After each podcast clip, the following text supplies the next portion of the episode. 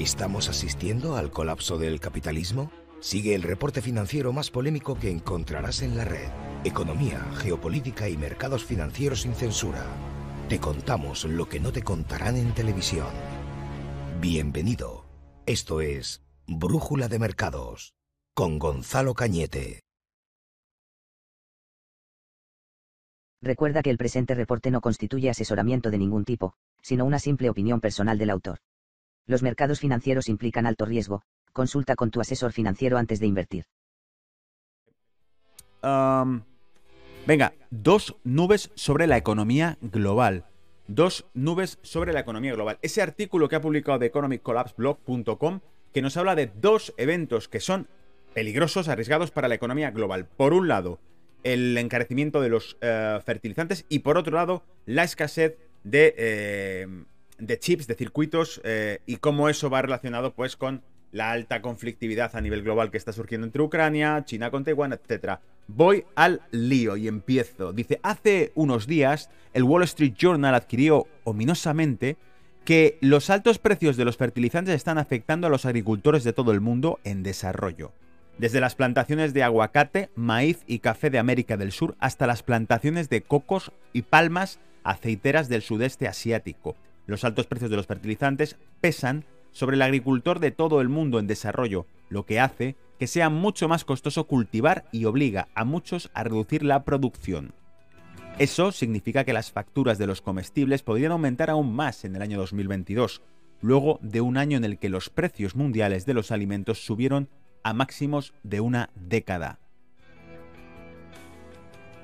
Un repunte exacerbaría el hambre, que ya es aguda en algunas partes del mundo debido a la pérdida de empleos relacionada con la pandemia, y frustraría los esfuerzos de los políticos y los banqueros centrales para controlar la inflación. ¿Os dais cuenta cómo aquí, ya de entrada, vemos que el problema de la inflación no desaparece y podría agravarse? Dice, y esta crisis también nos va a afectar profundamente aquí en los Estados Unidos. La siguiente proviene de un artículo reciente escrito por el senador estadounidense Roger Marshall. Y dice, no es ningún secreto que los agricultores se enfrentan a una crisis de fertilizantes. Los precios de los fertilizantes a base de fósforo y potasio se han más que duplicado en Kansas, mientras que los fertilizantes a base de nitrógeno se han más que cuadruplicado. Dice, el fertilizante es vital para alimentar no solo el país, sino el mundo. Contiene nutrientes esenciales para la vida de las plantas y sin él, los rendimientos agrícolas estadounidenses se van a ver afectados rápidamente, al igual que los precios de los alimentos en las tiendas de comestibles locales. En el otro lado del mundo, el gobierno de Corea del Norte está pidiendo a sus ciudadanos que comiencen a crear fertilizantes caseros a partir de sus propios desechos.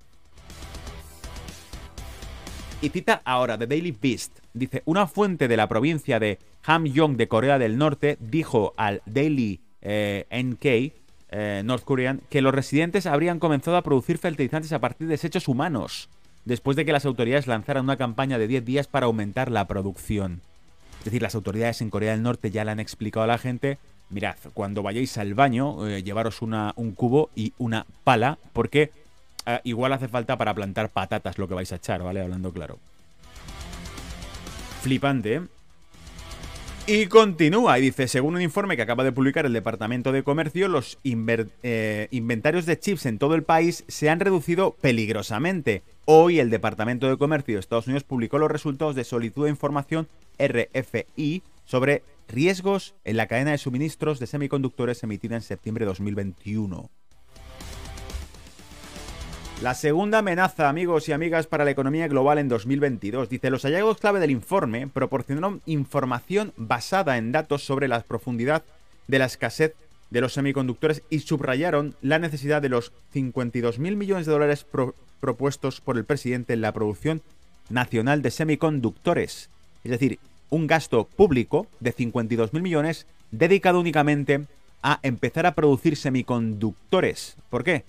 Para romper su dependencia externa de los semiconductores. Se quedan sin chips, amigos y amigas, para los vehículos, para el armamento, para absolutamente todo, las telecomunicaciones.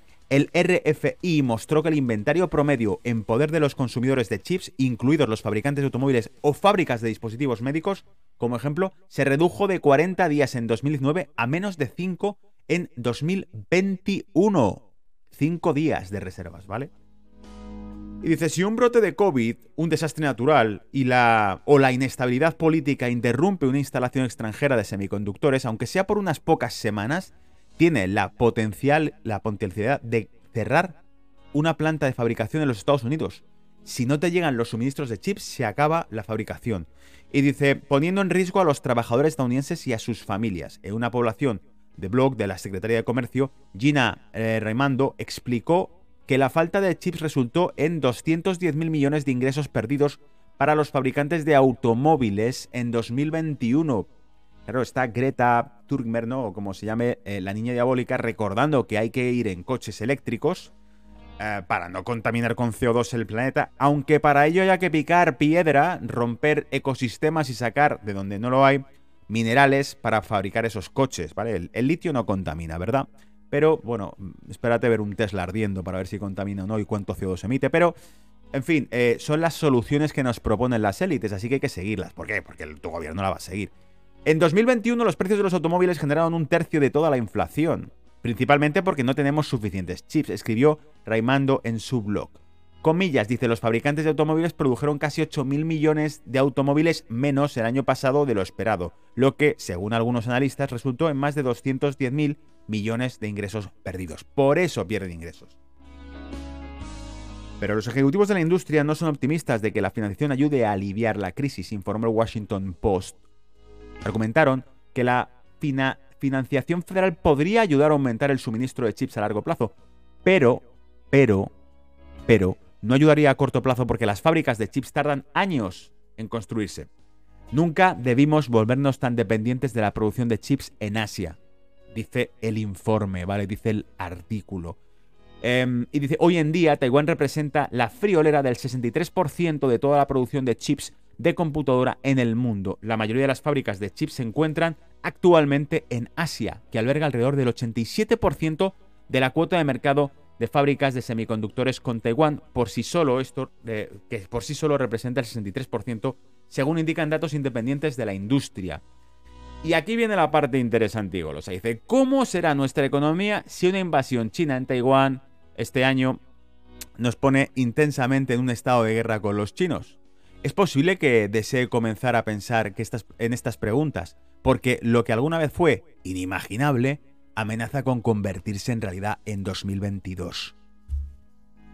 O sea, te digo, solo falta que aparte del tema de Ucrania, que te lo meten en el telediario para que te cagues de miedo todos los días, te metan también el tema de Taiwán, que ya sonó bastante el año pasado y que podría volver a sonar y que nos lo vuelvan a contar y que nos vuelvan a decir, pues también va a haber una guerra con China. ¿Por qué no todo a la vez, vale? COVID, Ucrania, China y todo a la vez sería más divertido, porque así la gente, una de dos, o le revienta la cabeza o sale con un palo, o se te pasa, es decir, te anestesia el, pánico, se te quedas anestesiado y ya te da igual lo que te cuenten. Lo que haces es tirar la televisión por la ventana y ponerte brújula de mercado para enterarte de qué es lo que realmente está pasando, ¿vale?